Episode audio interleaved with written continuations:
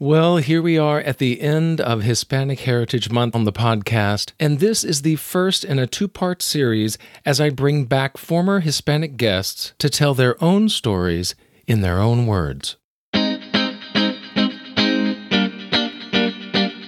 It is a difficult thing to negotiate. Those ideas of like, I am a Latinx actor, therefore I will only go out for or accept Latinx roles. It's a tricky thing, and comforting to know that I am not the only one. Well, hello, I'm Patrick Oliver Jones, and you're listening to Why I'll Never Make It, a weekly podcast featuring stories about the realities of life in the arts, its successes, as well as the struggles and setbacks. As I mentioned, this is part one of Hispanic Stories in English. The second part, La Segunda Parte, comes out tomorrow and will be in Espanol. My original idea was to bring back all Hispanic guests for a single Spanish episode, and I ignorantly assumed that they would all want to share their stories in that language. But Matt Zambrano and Dan Dominguez expressed their hesitation at speaking fluently off the cuff about their experiences. They certainly spoke the language, but in essence, Spanish is not their first language. And in this past year, there's actually been a clear example of this from one of the Democratic presidential candidates, Julian Castro. In an interview with NBC News, he talked about him and his twin brother's relationship with the Spanish language. My brother Joaquin and I uh, understand Spanish fairly well, and we speak some Spanish, but we're not fluent in it right now. Uh, is it good to, to speak Spanish? Absolutely. Yeah, and, and I applaud folks who do speak it. Uh, at the same time, uh, certainly whether somebody is fluent in Spanish or not does not define whether or not he or she is, is Latino uh, there are many more things involved in that, uh, including the culture you grew up in, your heritage. And um, so uh, I've read with some amusement uh, some of the writing about that. Uh, you can't control what anybody else says or thinks. All I know is that um, I'm very proud of, of my heritage and having grown up in San Antonio on the west side there, and also to have had a mother who was very involved in ensuring that that we had equal opportunity in our community. My guests today joined the podcast to also talk about family and what being Hispanic means to them, both as an artist and as an individual. Matt Zambrano was the very first guest on the podcast, and he and I did Man of La Mancha together in Orlando. Dan Dominguez is a New York actor who took part in my Spotlight episode on Only Make Believe, a nonprofit that brings interactive theater into children's hospitals and care facilities. They both share insights about the work that they do, as well as very personal feelings about their own ethnicity and heritage. In this episode, as well as the Spanish one, there are no back and forth questions from me. In fact, I've done very little editing to their recordings, just cleaning up the sound and structuring this episode together. But in general, I'm simply stepping back to let these previous guests tell their own story and say what they want to say.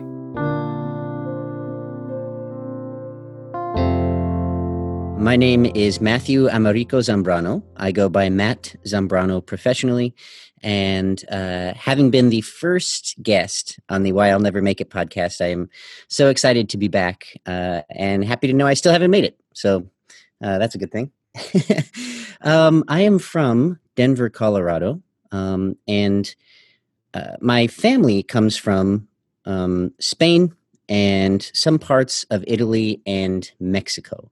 Uh, predominantly Mexico, parts of the United States, Southwest, and um, Spain. So I do consider myself a Latinx um, human being, I guess you could say.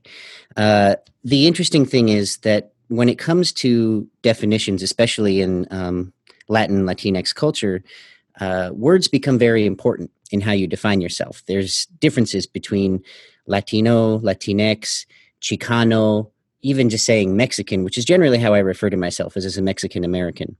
Um, they all sort of serve different purposes for how you are trying to define yourself at any given moment. As an actor, I began using the phrase Latinx back in about 2012 when I was in grad school, as I was trying to find a word to describe who I am, uh, what my identity is, but also non-specific to any particular region. Um, all that being said, I did not grow up speaking Spanish. When my parents moved to Colorado, independent of one another when they were kids, their parents were told, uh, Your children are not allowed to speak Spanish in the classroom. You will teach them English, they will speak English only, and if not, they're going to get in trouble. So both of my grandparents on either side didn't teach my parents Spanish, and therefore that Spanish, that tradition, didn't get passed down to me. And I can't blame them for me not knowing Spanish, but it was certainly something that um, I missed out on culturally. And so I fall into this category, which for the longest time I thought I was one of maybe a handful of people who are uh, Latinx, Mexican, uh, Chicanos who don't speak Spanish, which uh, for a very long time was a source of um, shame and discomfort for me. In that, when I would go to um, events or shows where people were speaking Spanish fluently, I could follow along, I could converse to a certain amount, but then I would get lost and I would feel very sort of out of place. And for the longest time, I, I sort of viewed myself as uh, a buffalo who had lost his, his tribe and his tongue. Um, and it actually wasn't until about 2013 um, when I started to see on social media people who I knew and didn't know who were in similar boats, who had grown up in similar situations and in similar places where they were not taught Spanish or they were not allowed to speak Spanish, and they found themselves uh, similarly sort of outcasted as uh, uh, being Latinos who do not speak Spanish. Um, so, uh, when you first contacted me and asked if I'd be interested in doing a, a, Spanish episode, my immediate reaction was, "Yes, I would love to."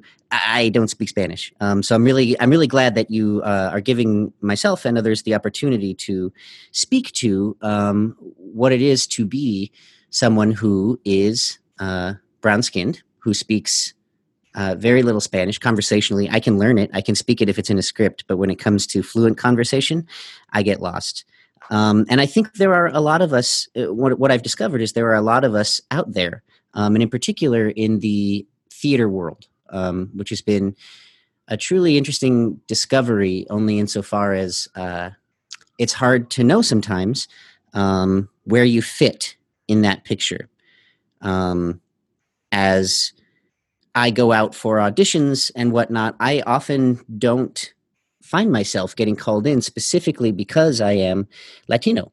Um, I think partially it's because my resume reflects a comedic actor resume. Um, a lot of the roles I do are classic clown kind of characters. Um, and even when it comes to film and television, um, given the timbre of my voice and my general sort of goofy demeanor, um, the things I go out for are more sort of uh, comedic roles, um, character roles, which oftentimes aren't necessitating a specific race, or if they are, uh, I'm not necessarily the first thing that they're looking for because they're looking for somebody fluent in Spanish.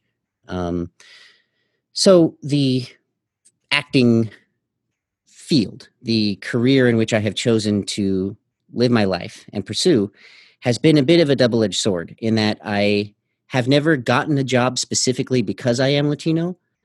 And I can't say that I've ever been denied a job specifically because I am Latino. I, I uh, have been described by friends as being um, ethnically ambiguous. Over the course of my life, people have thought I've been Hawaiian or Jewish or Alaskan or Spanish or uh, Caribbean. I mean, I've gotten every everything you can pretty much imagine.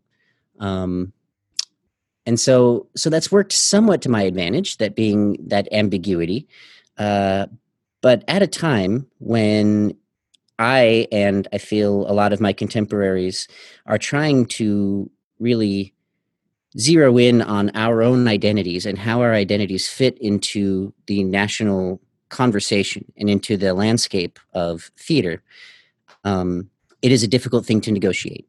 Uh, how much to um, lean into those those ideas of like I am a Latinx actor, therefore I will only go out for or accept Latinx roles. Um, being that I don't often get those opportunities, so it's a tricky it's a tricky thing, and um, comforting to know that I am not the only one.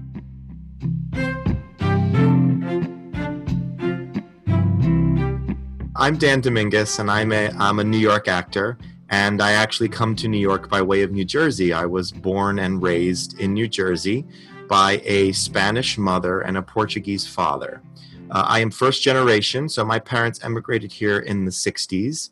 And my mother is from a little town in Galicia, which is a little section of Spain that is right above Portugal, that northwestern tip, very mountainous, very remote. Um, and my father, funny enough, is from a town right over the border in Portugal called Monção, which is only about an hour from where my mother grew up. So they have the they had the interesting uh, thing of discovering each other in this country.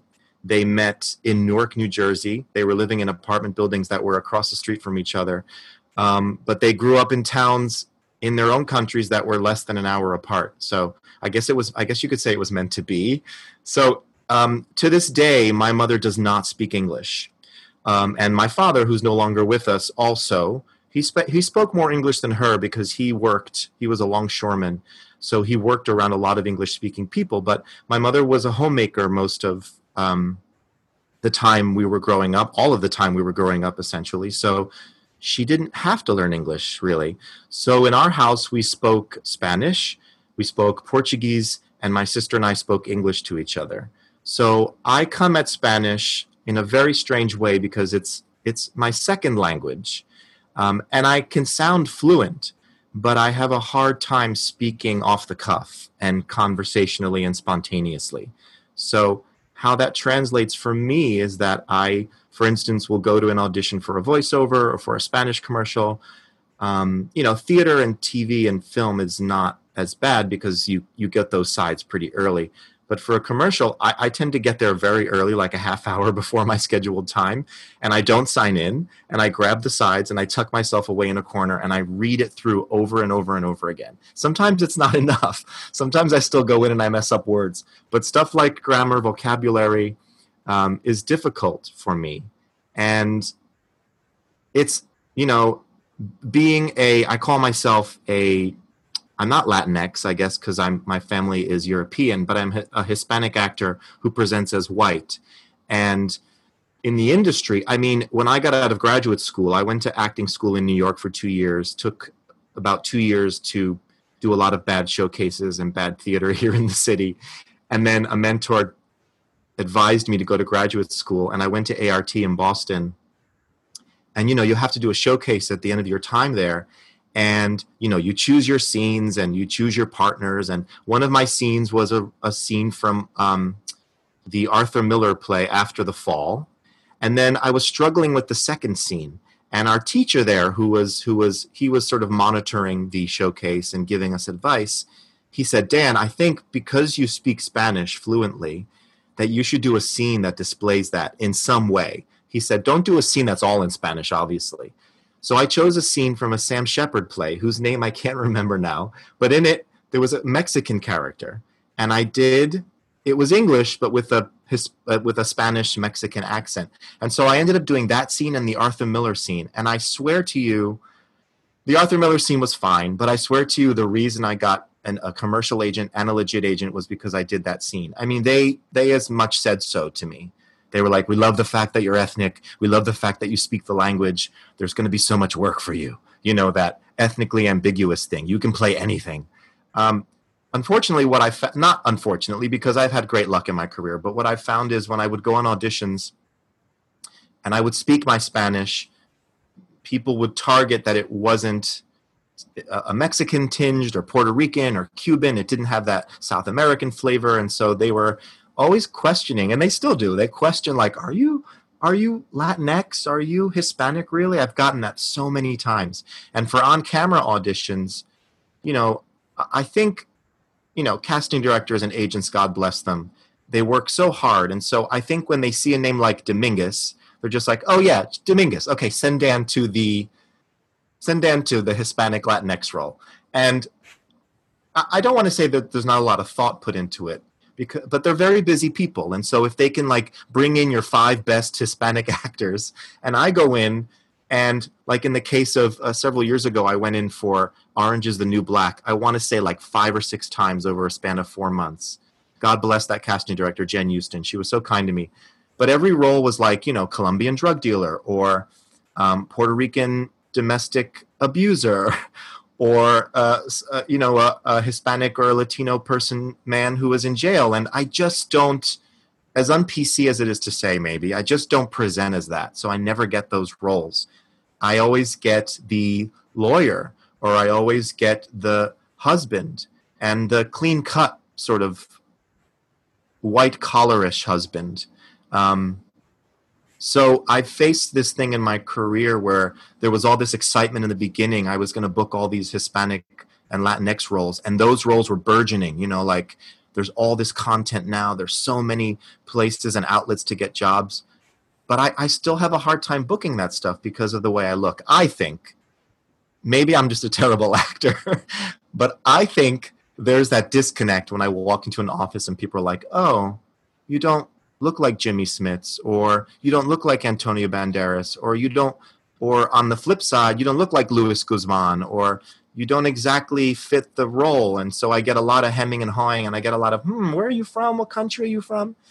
Um, and then on top of that, I can speak Spanish somewhat fluently, so I feel like there's a lot of confusion when I'm in a room, and I and I I think I've lost a lot of jobs because of that. Um, uh, and we're in a particular time now where, especially in the last few months, with the death of George Floyd and what that's brought up um, as far as uh, uh, black culture and Hispanic culture, um, there's a real push now to really, I feel like, uh, target who you are and work off those strengths. And so I there's a little bit of imposter syndrome, I have to say, because I want to be like I don't know if I am somebody who has um, who has felt other, and so now I have to um, now I have to come up with a different scenario about how I approach my life and my career, or if I have been an oppressor, if I've been somebody who has taken a job away from somebody else who was more ethnic and, and deserved it more or was of the type more. And so I, am I'm, I'm in this middle place, and I, I was just discussing this with a friend, and she is a also an actress and also a light skinned actress, and we were trying to figure out what our place is. And I think we came up with that our place is to um, maybe s- step back pave the way for, for, for people who haven't had as much privilege and opportunity as we've had. Um, and uh, you know, am okay with that. I've I've done very well, and and I I mean I think I've done. I haven't done. I'm not on a TV series or a movie, but I, I I do okay, and I book many different roles. Like the role that I was playing right before lockdown happened, we had to shut down early. Was a it was a Russian drama where I was playing a couple of Russian guys. So um, I have that I had that opportunity, and um, I'm I'm very grateful for it. The Pew Research Center conducted a national survey of Latinos in 2019, and one of the questions asked, "What is the most important aspect of being Hispanic?" Respondents mentioned having both parents of Hispanic ancestry and socializing with other Hispanics. About a quarter said having a Spanish last name or participating in or attending Hispanic cultural celebrations are an essential part of Hispanic identity. But survey respondents most often said, 45% in fact, that speaking Spanish is an essential part of what being Hispanic means to them. So you can see why there's somewhat of a tension within the Hispanic Latino community when it comes to speaking English. However, Pew also found that since 2000, the percentage of those speaking Spanish in the home is decreasing, all while proficiency in English is quickly on the rise. Here's Julian Castro again and then Matt Zambrano talking about the complicated history of English versus Spanish in schools and in the home. My grandma that I grew up with got here almost 100 years ago in 1922. And, you know, in my grandparents' time, in my mom's time, Spanish was looked down upon. You were punished in school if you spoke Spanish. You were not allowed to speak it. People I think, internalized this oppression about it and basically wanted their kids to first be able to speak English. And I think that in my family, like a lot of other families, that the residue of that, the impact of that, is that there are many folks whose Spanish is not that great. In Colorado, which has a history of being um, for all its great things, also was known as the hate state for a very long time. It was that racism and it was uh, a means of integration, which actually backfired and led to uh, the sort of formation of the Brown Berets, which was the um, Chicano sort of revolutionary equivalent of the Black Berets, um, and the rise of uh, Rodolfo Corky Gonzalez, who was a uh, revolutionary figure. He's not as well known as Cesar Chavez, but he um, really was in Denver and between there and, and Los Angeles, uh, promoting and fighting for Chicano rights. And there were riots at West High School, um, where my my parents went, uh, based on this idea of like you can't cancel out our culture, you can't tell us what we can and can't speak. Um, so it actually ended up sort of backfiring on the uh, the school board communities, the people who were saying that this is the issue. It actually led to uh, the birth of the Denver Chicano sort of revolution. And having grown up in Colorado in a sort of uh, predominantly white suburban area, um, went to grad school at a theater there that was predominantly um, made up was white. A lot of the regional theater I'd done was white. Working on Man of La Mancha with you down in Florida was the first time that I was in a show where a majority of the cast was not white. And that was a very that was a very uh, wonderful and impactful thing for me. For the first time to walk into a room and look around at a table that big of of artists and see that it wasn't all white people, you know? which you know nothing against white people i love white people i'm married to a white woman but um there's it's just uh it's it's a different thing to walk into a room full of uh, faces like your own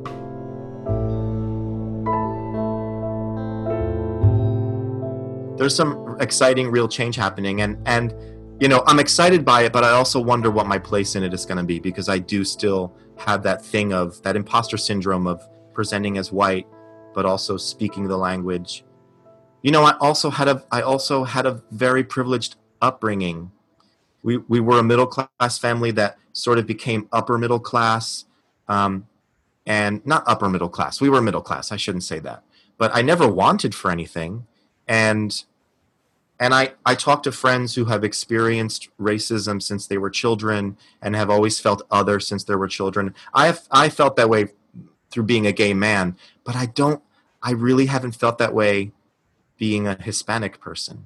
And there's a lot of guilt. I feel a lot of guilt because I feel, I sometimes feel like my story isn't important or my story isn't valid or I, or I haven't lived a life that that is worthy of creative expression because I don't have that, you know.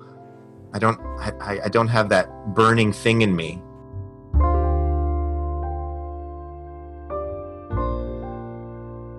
I mean, I, I see casting breakdowns for for shows, you know, where they're like, we're doing a, a Ulysses set on the Rio Grande, you know, and we're looking for all these characters must speak Spanish, or you know that you know that the implied thing is that they're looking for um, representation.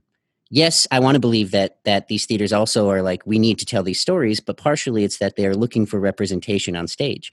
And for someone like myself who doesn't necessarily come off looking like Mexican. And and actually, you know, previous to moving to New York, I rarely was greeted in Spanish. And when I moved to New York, and in specifically Queens, I started to get um, acknowledged and greeted by strangers in Spanish, which was uh, actually made me feel kind of great. Um, but uh, in, insofar as the role of the national conversation, yes, it is. It is very hard to know what uh, what somebody like myself, what my place is in that conversation. In that, I don't present necessarily as looking Latino. I don't quote unquote sound Latino. You know, there's a uh, a a quote in the movie Touch of Evil. I don't know if you've seen that. It's a it's an old film noir movie um, where Charlton Heston plays a Mexican detective. I mean, in brown face. He literally like browns his face and has a little mustache. Uh, but there's a scene where um, Orson Welles says to him, he says, "You know, you don't, you don't sound like one." And Charlton Heston says, uh, "What? A police officer?" And he says, "No, uh, Mexican." And it was, it was the first time when I saw that movie. I was maybe about eleven or twelve, and it was the first time that I really heard that contextualized for me in a way of, what does that mean? What does that even mean to sound Mexican? You know, and and thankfully in my career as an actor, I've only had one. Um, event one one time where I was called in for an audition. It was actually for an improv team and not a not a commercial or theater role. And uh, the director was like, "Oh, great, okay, cool. Um, now do it again, but you're at a Mexican uh, party. Uh, you're at a quinceanera. Oh, and this time uh, speak Spanish as much as you can." Um, which was very uncomfortable. And uh, myself and the other Latinx act- actors who were in the room, there were others like myself who didn't speak full Spanish um, just ran with it and made the best of it. But afterwards, I walked out of that feeling very sort of, sort of slimy, you know, um, because it didn't feel like it was, hey, do your best to honor that culture and speak the Spanish that you can. It was, I want to see how much Spanish you can speak, you know, uh, which was just a very strange experience.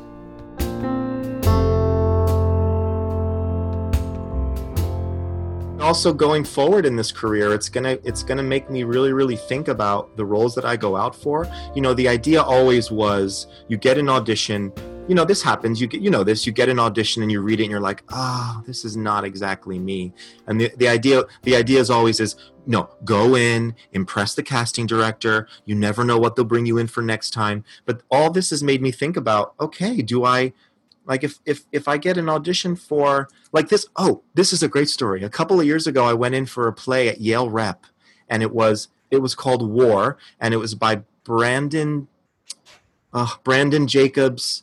He's got three names. He's this amazing African American playwright, um, and they called me in for Yale Rep called me in for War, and the and the the character was described as uh, biracial. He had a German mother and a black father and I called my agents and I said, I can't go in on this. Uh, look at me. I cannot pass as biracial.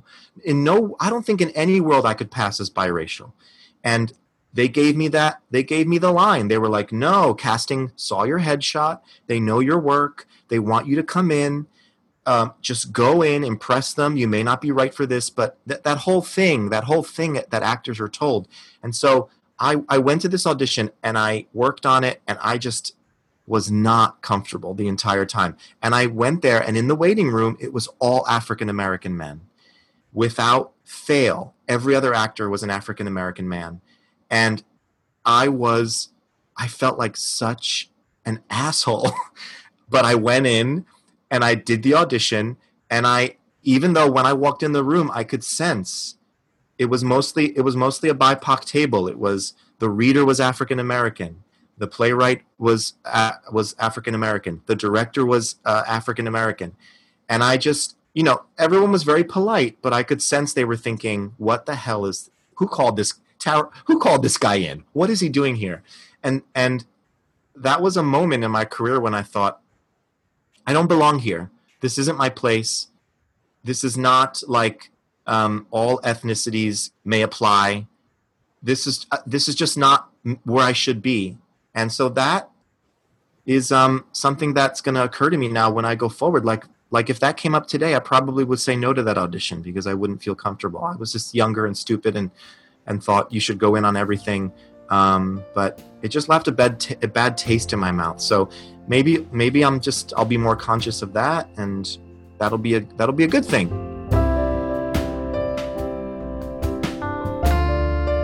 And it's it's interesting too with with Spanish culture, and and I don't know if others share this opinion, but it's it's different than a lot of other things when it comes to casting because I can't really think of any parallels other than perhaps American Sign Language, where where the ability to speak the language of the culture you are representing is innately tied to the idea of you being cast as that character, right? So like Native Gardens, if they're like, oh yeah, we can we can cast a Latino guy in this role because he doesn't necessarily need to speak Spanish.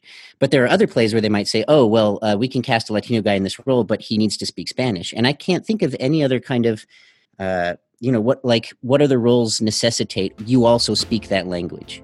You know, I'm not sure, and I don't know. One of my favorite roles of all time, I consider it a highlight of my career, was this play called Native Gardens. We did a, I did a co-production of it at the Guthrie Theater and Arena Stage. And the story of Native Gardens, it's written by Karen Zacarías, who is a very talented Mexican female playwright, lives in Washington, D.C., and um, she's been just doing gangbusters. I mean, Native Gardens, after we did it, just went I guess went viral. Every theater in the country wanted to do it, and I'm not surprised because it's a it's a four character play. There is an there is a an ensemble. There are four actors that play an ensemble. They play um, they play gardeners, of course, um, and the story is there's these two couples. It's set in Washington D.C. There's an older white couple and a young Hispanic couple. The young Hispanic couple has just moved in. Their house is really a mess. It's a fixer upper.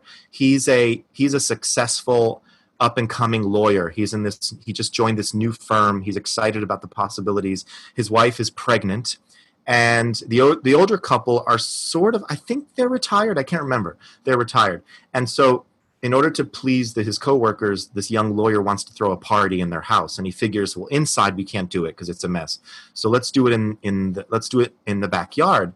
Uh, and their backyard is kind of small. So he goes to the town hall and he finds out um, the perimeters of his property and discovers that his neighbors own a section of the property that is rightfully his. So he presents this idea to their to these white neighbors, white neighbors that they've gotten along with incredibly well, and um, the the the the husband of the white couple is this plant enthusiast, plant and flower enthusiast, and he's planted these beautiful plants. But unfortunately, they're on the part of the the garden that belonged to the young Hispanic couple. So this fight ensues and it's a comedy so it doesn't get violent and it doesn't get um, you know dark it, it's a comedic it's a comedic play we used to call it a sitcom all the time and karen was totally fine with it that we called it a sitcom i don't think there's anything derogatory because the play is still really well written but it was enormously successful at the guthrie uh, a little less so at arena but but uh, it did really well at Arena. But we got rave reviews in in in Minneapolis, and we were extended a week and and came to DC with all this fanfare and all these great reviews. And I think what was great about that play is that it was a topic that was prescient, a topic that people were talking about. Uh, um, you know, native lands being taken away from people of color or indigenous people, um, specifically by white people. And so it was a way to, um, you know, and then and then uh, the the divide between an, an older white couple and a young Hispanic couple. The young Hispanic couple we assume is hip, and the older couple are sort of set in their ways and I guess Republican, you could say. Um, and so it it just it just touched a lot of bases without without being um, in your face. You know, it was still a comedy. And the, the thing that people seemed to love about the play was that there were no villains. We would often have talkbacks, and people would say, I totally, it would be like a white couple, and they would say, I totally related to the young Hispanic couple.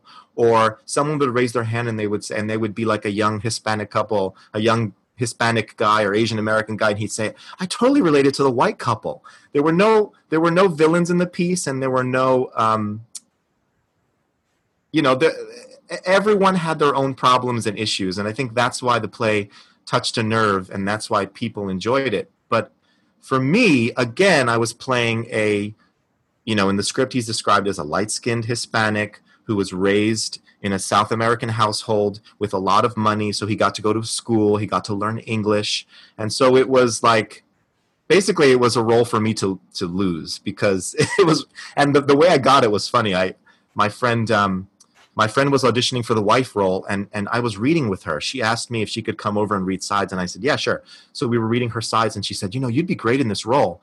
And the audition was the next day and I said, "Oh, it's just not enough time. I haven't even read the play." And she said, "You should go for it." So I got an audition. My agents got me an audition. Went in the next day. I had it. I'd read 75% of the play. I hadn't read the ending and I ended up booking it.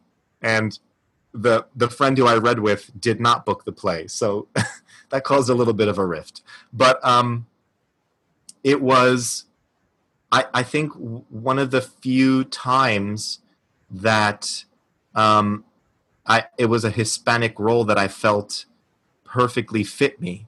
The uh, another time was a play I did down in Florida where I was, I was playing a politician down there uh, in this play called When the Sun Shone Brighter, um, and that role was also tailored for me. He was like, you know, light skinned Cuban guy who's who's like white collar. He's running for he's running for councilman, congressman in his in, in the state of Florida. And so and so the you know, these are the roles that I get. And I'm not complaining. They're well rounded, always well written. Um, but I think it frustrates I think it it doesn't frustrate me, but I think it frustrates my representatives a lot that they send me in for these Hispanic roles and I just don't book them. Um, and I've tried, you know, I've tried to say, listen, you have to remember that we're dealing with, um, you know, society is changing quickly, and I, I don't know if TV and film and theater are changing as quickly, but they're getting there. Um, and we still have these ideas of when we see a criminal on screen, what they're going to look like, when we see a lawyer on screen, what we're going to look like. And I think we're shaking ourselves out of those, but I still think those exist.